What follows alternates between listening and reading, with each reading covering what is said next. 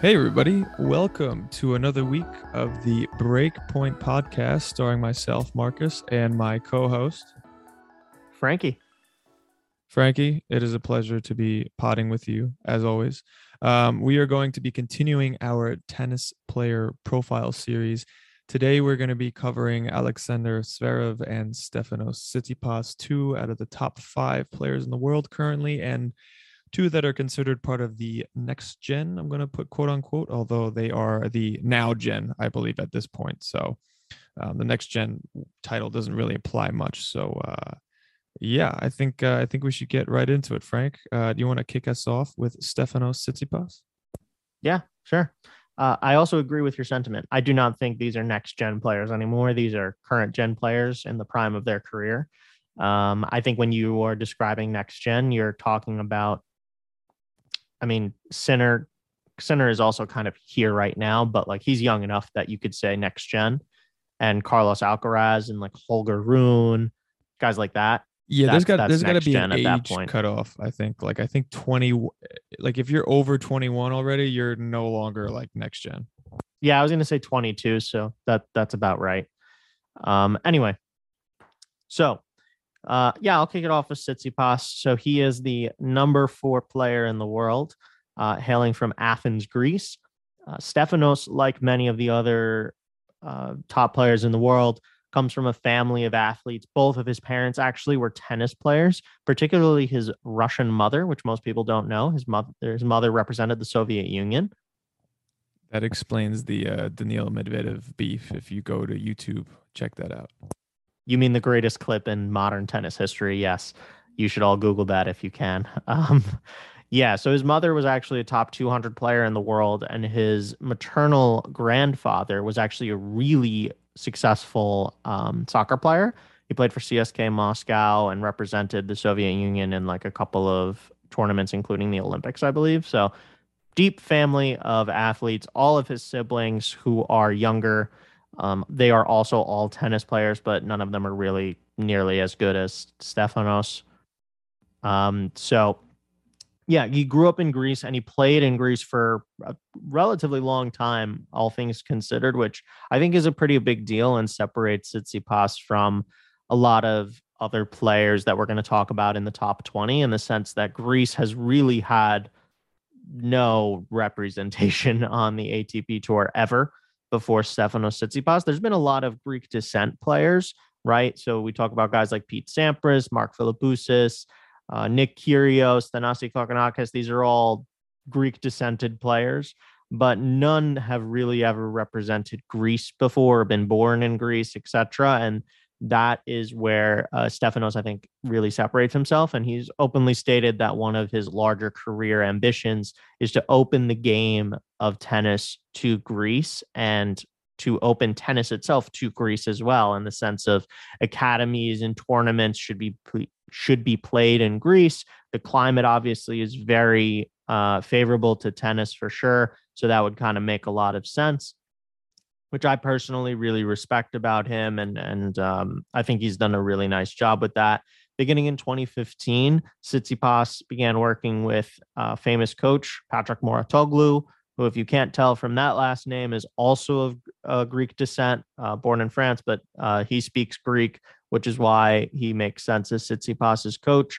But as he, anyone who has ever watched a Tsitsipas match knows, Tsitsipas's father is the main one in the driver's seat when it comes to his son's career. He's super involved. Marcus is going to get into some stories from the days that he was a hitting partner with Stefanos Tsitsipas at the U.S. Open to sort of give us a little behind the scenes. But safe to say, Stefanos's father, Apostolos, is very, very involved in his son's career. Um, Steph, like uh, Sasha Zverev, who we're going to talk about, rose to fame pretty quickly on tour, particularly because his play style was just electric to watch. He was super aggressive, that beautiful one handed backhand, of which he is the only player currently in the top 10 to have a one handed backhand, one of only two in the top 15, the other being Denis Shapovalov. But yeah, so uh, Tsitsipas has kept the one-handed backhand alive, but he has that super aggressive all-around play style, can really hit any shot uh, that you can imagine. And he's got quite honestly, the good looks, the flowing hair. So he was immediately like all the brands were interested in him, wanted him to represent, etc. Stefanos also has like a very big passion for like vlogging and photography and stuff like that off the court. So he's like built up quite a big Instagram presence for himself. He's got an exclusive shoe with Adidas, which is also really cool. Um, that most of these other players don't don't necessarily have. It's a casual wear shoe. It's not a, a tennis performance shoe. It's like his version of the Stan Smith shoe, which is kind of cool. Um, and yeah, all before the age of 22. Um, he had won the next gen finals, won world tour finals, reached a semifinal of a Grand Slam in Australia, beating Roger Federer, a member of the Big Three. Uh, and all of this happened before the age of 22. He had just turned 21 that year. Um, so I think that's pretty much a good summary of Tsitsipas. He's a really impressive player. He's a player who I think extraordinarily highly of. Marcus does as well. And uh, yeah, so Marcus, why don't you give us a little bit of the behind the scenes of what it was like hitting with Stefanos Tsitsipas at the U.S. Open? Yeah, that was a, an interesting time. I mean, this was when Tsitsipas was uh, he was actually 19. Um, so he's born in 99. So I'm two years older than him. So this was uh, my junior going into senior of college. I was a hitting partner at the U.S. Open, and uh, they summoned me because I was tall with a two-hander, and he was actually playing none other than Daniil Medvedev, first round in the 2018 U.S. Open, which was uh, thinking back. I mean, that's a crazy first round matchup. Now we're only going to be seeing that in semifinals and finals now.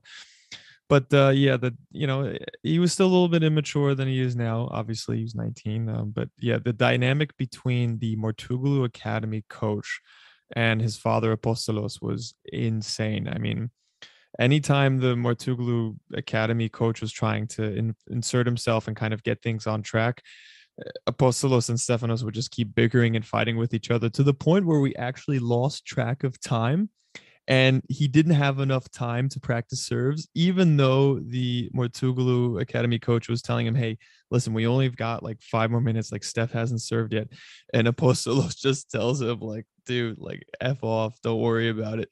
And then they realized with like a minute to go that he hadn't taken serves yet, and you know they needed to prepare the court for the first round match. And uh, yeah, it just kind of it was just a really kind of a sour mood and i was you know i got off the court and i was like man he's gonna lose this match and he ended up losing in straight sets kind of just like what we expected but uh, I, I think he's grown since. Um, but there's a lot of controversy surrounding Steph, particularly with his father and coaching. Steph tends to take uh, frequent bathroom breaks during matches, especially when he's down a set or two, uh, particularly in Grand Slams. Uh, he's been accused of uh, of cheating. His father tends to talk to him eh, from the stands. He also has been accused of taking his phone to the bathroom and receiving uh, advice via text message um, while he's on the pot. I guess I don't know what he's doing in there, but you know, it, it's there's a lot of controversy around it. I think rules are actually going to be changed because of him, and that's another episode that we're going to release too on rule changing um, because of him and the way bathroom breaks should be done. And also just coaching in tennis in general. But Stefanos Tsitsipas, absolutely electric tennis player like Frank said, has kind of all the perfect marketing attributes with the long hair and the good looks and the one-handed backhand, a la Federer, sort of. Um, so yeah, it, will be really interesting to see how his career plays out. I'm really big on him. I in the clay season, especially. I think he can win uh, some some Roland Garros titles, and I think he's got potential to win an Australian Open here or there. He just has to really figure out how to beat uh, Zverev and Medvedev on hard courts. That's going to be extremely difficult. Yeah, I also think it's really interesting on a separate note from, well, related to Tsitsipas, that the two players who we think of as being the best clay court players outside of the big, like take away the big three, the best clay court players in the world both have one handed backhands in Dominic Thiem and Stefano Tsitsipas. I'll tell you why it makes sense. Because on the one handed backhand, you can generate way more power and spin. And if you're strong enough and your technique is good enough, you can do it to a point where it's almost like a forehand. It's that much leverage that you get, right? On the two hander, it's probably better for hard courts because you just kind of hit it flat and you can't generate that much spin. Unless you're Jannik Sinner, of course. But uh, the, I, oh, I, I wanted, I want you to also sort of talk about because this is you just sort of alluded to it, but when you were describing hitting with Tsitsipas, the thing that you mentioned to me was his backhand more than anything. So why don't you tell us a little bit about that? Right. I mean, his backhand was so. I had hit with a couple of guys with one handers, but his was so just really heavy, right? And I remember there was one shot where uh, we were having a rally, and he just flicked his wrist like an extra bit at the end, and it bounced off the court like a lefty forehand. And I said to myself, "Wow." that is really good for a 19 year old one-handed backhand. This kid's going to be really, really good uh, in about basically a year. And the following year, he ended up winning the World Tour Finals, and his career kind of took off from there. You know, making kind of Grand Slam, uh, you know, good having good Grand Slam results on a regular basis from there on out, and being a top 10 player.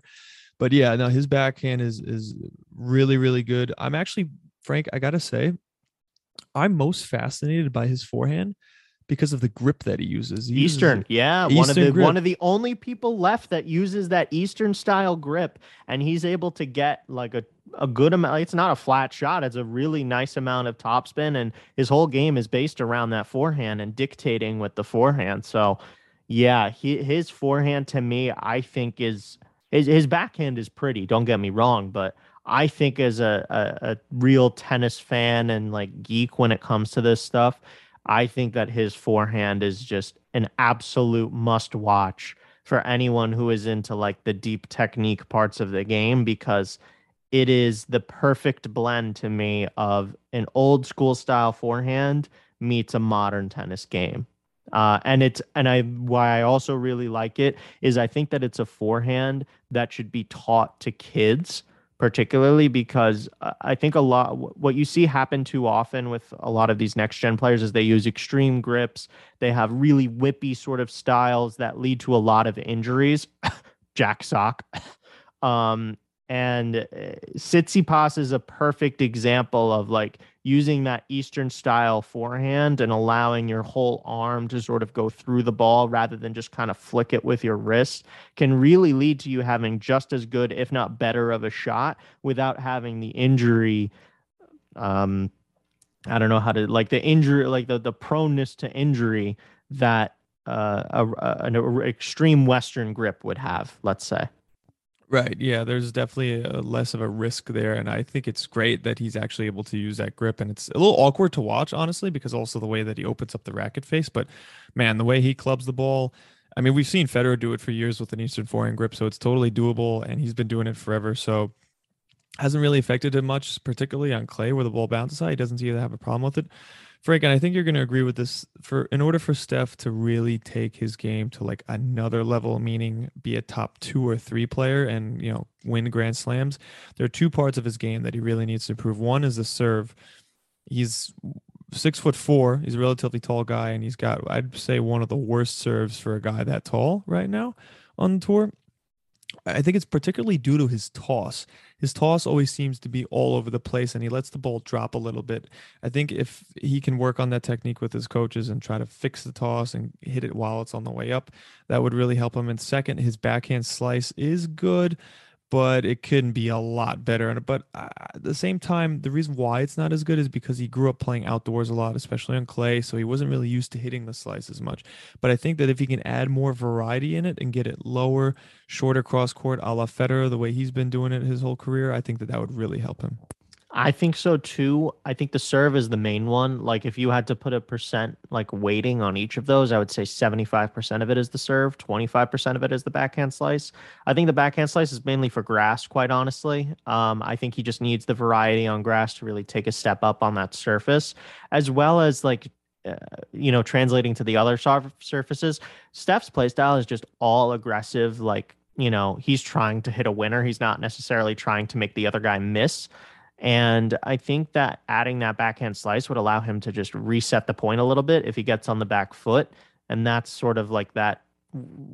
Like, this is really nitpicking, but like, if you want to be the best player in the world, you need to nitpick yourself. So, like, that's one of those things. I think the serve is the most obvious one. The guy just needs to have easy games. I mean, the serve, having a good serve allows you to like put all of your energy mainly onto trying to break your opponent. Um, and I think the perfect example of this is, and I've said this multiple times now on this podcast, is Daniil Medvedev. Daniil Medvedev has such a good serve that he is able to just put all of his energy into breaking the other guy because his serve is quite frankly when it's on, it's unbeatable. You're just not to you're not to break him. Look at the US Open final uh, from 2021. Look at the first two sets of the Australian Open in 2022. Daniil serve is on. You can't beat him.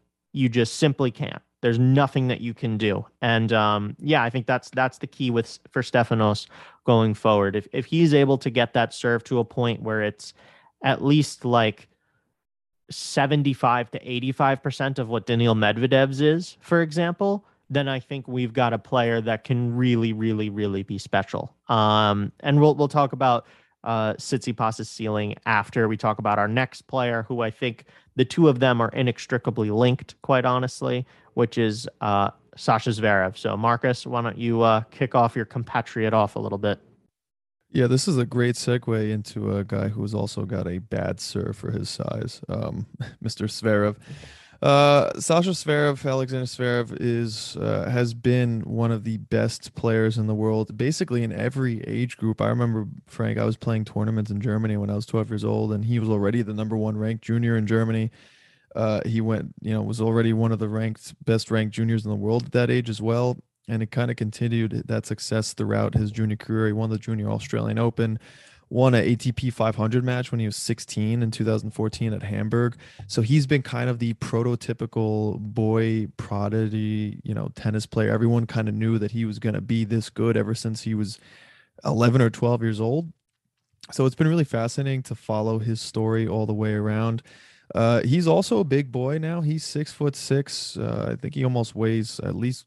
It looks like he weighs 200 pounds. He's gained a lot of muscle he's got one of the best backhands on tour as well. Um, and but there's just something missing with him, and I think it, eh, we just kind of alluded to it. It's the serve and it's also the mental aspect. It's funny because he grew up in a tennis family. I mean, his brother was on the tour, Misha Zverev, who was a great, great doubles player and an amazing volleyer, and his father is his coach. Uh, and that's something we should note, Frank him and his father have a completely different relationship than Stefanos and Apostolos do. His father is very quiet, very calm during these matches. He is has been his main coach. I mean, Sasha's tried other coaches. He's tried Ivan Lendl, Juan Carlos Ferrero. He always ends up coming back to his dad, and that's where he's had the most success. So we'll probably see him stick with it. But yeah, it's a, it's a completely different dynamic, and I think that's really good for Zverev I just wish that they would really improve upon his second serve and a little bit of his mental game because he tends to hiccup, uh, especially when he has kind of these opportunities to close out matches. We saw it in the 2020 U.S. Open final against Dominic Thiem. That was his match to lose, and he did lose it. And then we saw it a little bit uh, during this year's Australian Open when he inexplicably lost to Denis Shapovalov and kind of just broke down mentally. We expect a little bit more from him at this point, considering that we've seen him make some Grand Slam uh, Grand Slam runs. But you know, he is going to be a he's going to be a Grand Slam winner. When it happens, we're not sure yet. I'm thinking of him like a a la Andy Murray, who it's going to take a while for him to actually break through. I'm hoping he does it this year. I think he's got a shot at the U.S. Open to do it. I really don't think he wins Wimbledon or the French Open, but he is a he is a threat at ev- on every single surface. Uh, he's a great clay court player, a great hard court player, and he's a mediocre grass court player. And I think he can improve his game on grass. I think improving his serve will help out with that tremendously. Yeah, I actually do think he's a threat on grass. I think I think he's more likely to win Wimbledon than he is the U.S. Open. I think there's just way less competition at Wimbledon, especially if Novak is not able to play. Um, I think I think uh, perfectly legitimate chance that Zverev could win because all he needs to do is just serve like he did during ATP World Tour Finals, where he just sort of goes for two first serves and really hopes for the best. Quite honestly, this guy, I, for reference, this guy literally can't hit a second serve. Like, like literally has no second serve. Like my second serve is better than Sasha Zverev. Like I, I'm not. I do not even think that's like hyperbole in me saying that. No, we it, both we both hit faster second serves than him. Yeah, but it's incredible because when you're watching him play, Frank. I mean, if you're if you're an average tennis fan and you turn on a Sasha Zverev match and you see him serving 140 miles an hour, and then he'll miss it, and then you'll see the second serve come in at a whopping 72. You're asking yourself, what? I've seen him. I've seen him hit as low as 63. That's I mean- ridiculous. I mean, that's what- absurd. That's That's insane. absurd. It's it's insanity. you never see that. Yeah, you just never see that on the men's tour. It's it's it's insanity, and you just ask yourself like how how how are you so good and your second serve is so bad? We've literally never seen anything like this, and I don't know if that's a good thing or a bad thing for the game. Honestly, I I think it's kind of bad. It's like, damn, how is this guy really this good with that? But his ground game is just outrageous. So he he's gonna be winning slam soon and um yeah i i think that he's gonna probably break out at the us open or at the australian open next year Yeah, I I mean, I just both of us think very highly of Sasha Zverev on the court. Um, he is a fantastic player for sure, and I think what what separates him from everybody else is that he's proven that he can be a threat on any surface, right? The rest of the players, like we we like the player we mentioned on this podcast just now, Tsitsipas, who has that all around game, like has really not had much success at Wimbledon. Um, whereas Sasha at least has done fairly well. I think he's gotten to the round of 16 quarterfinals, if I'm not mistaken, something like that. So he, he he's a good player, and I think that um, you know what Sasha needs. You know, in my opinion, I don't even think the mental game is that big of a deal for him really at this point. I actually think he's like gotten that sorted out for the most part since the Olympics. Uh, you know, listen, he's not we need to not have the same expectations of everybody else that ever plays this game in terms of their consistency and go to the big three, right? Like the big three cannot be the consistency standard because they were literally broke the mold on every consistency standard that we have. that's Like true we have to allow for like you know a, a listen. It's a. It's a fourth round loss, which is not like he's lost in the second round. He lost in the fourth round to Denis Shapovalov, who then almost beat Nadal. Probably should have beaten Nadal, um, who would end up winning the tournament. So I give him a little bit more slack, quite honestly. But uh, I fully, uh, you know, should he have won that match? Yes. Will he win that match nine times out of ten? Probably. Um, you know, what I think looking at Zverev's game that he needs to fix, obviously the serve, but I'm not even going to get into that. That's just, I mean, it's uh, appalling to me that his serve is what it is right now. Uh, but for me, it's actually the forehand. I think that he is super, he can be relatively aggressive on his backhand and go for shots, particularly if you ever want to like look up a clip, just like look up Alexander Zverev backhand down the line it is one of the wildest shots you will ever like. I, I know most players on tours forehand does not go that hard as Sasha's does down the line. I want to see him be able to open up the court and change direction on his forehand a little bit more because I think that it's just a dynamic that is is missing from his game a little bit.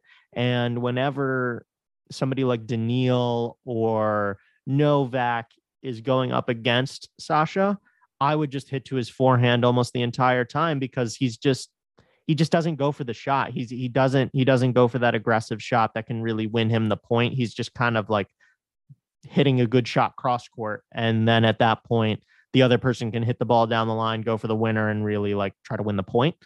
Um yeah frank that's you know. actually funny that you mentioned that because i was literally just thinking about that that's the only against everyone else besides maybe the top three or four players in the world he does fine because it's just so good from the baseline but they're not good en- they're not good enough to beat him. They're, they're quite frankly they are not good enough to to expose because it's back his forehand to be clear his forehand's not bad.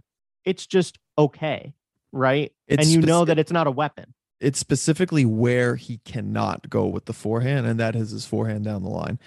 Djokovic and Medvedev are the masters of exposing that against him. They will force him to beat them with his forehand down the line, and he is unable to do it. If you notice matches where he does beat Medvedev or Djokovic, it is when he's able to crank that forehand down the line. If you saw, if you watched that match during the Olympics against Djokovic, that second and third set, all his forehand down the lines were going in, and that's exactly why he won the match. Same thing when he beats Medvedev. That is the difference maker. Uh, that's going to be the difference maker, you know, when he wants to win Grand Slams. The forehand down the line, the second serve, you know, it's tough to really live off of a first serve all the time. You know, he, he is able to do it. Listen, he made the final of the US Open. He basically had the match on his racket. So it's not like he can't do it with what he's got and now. and listen, he wants you- to be more consistent. He's got to do that. Yeah, and you also got to say this. Like the other reason why the forehand down the line is important is nine times out of not nine times out of ten, but you know, over 50% of the time you hit a forehand down the line, what are you doing right after? Going to net. Exactly. And Sasha Zverev actually happens to have a wonderful net game that he's worked a lot on and can finish points up there very easily. And that's probably thank you to his big bro, uh, Misha Zverev, who is one of the best, if not like, I mean, he, yeah, he's got to have one of the best hands on tour, period. End of story. He's a fin- phenomenal serve and volley player which by the way is hilarious that his brother is a serve and volley player compared to like Sasha's game. Yeah, he grew up in a different generation, but I think that's a good point that you made about Zverev and his volleys. His volleys are great, but the problem is actually his transition game and when he chooses to go to net. He really needs to be more selective on when he actually can go to net and what balls to follow in on.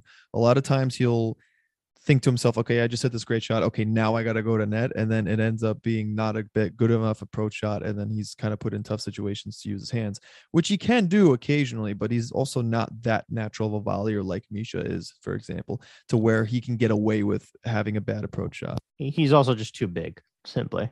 Like whenever you're that size, if a ball's hit low, it's it's going to be a really difficult shot for you to sort of dig out and, and get the proper um, uh, feel for the shot. But um, I think that that probably wraps us up with with Zverev, and and I think the last sort of question that I wanted us to talk about, similar to the Djokovic and Medvedev episode, uh, I think these two guys are inexplicably linked.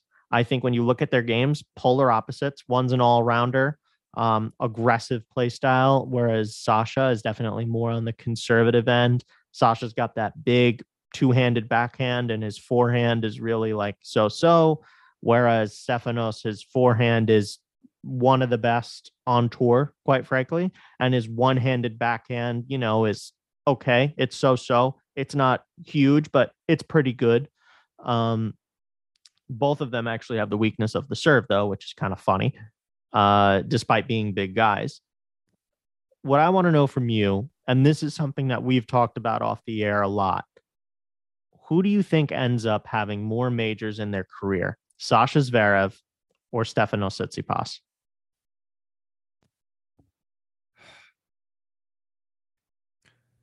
I mean, for, uh, for purely from a talent perspective, there's really no argument.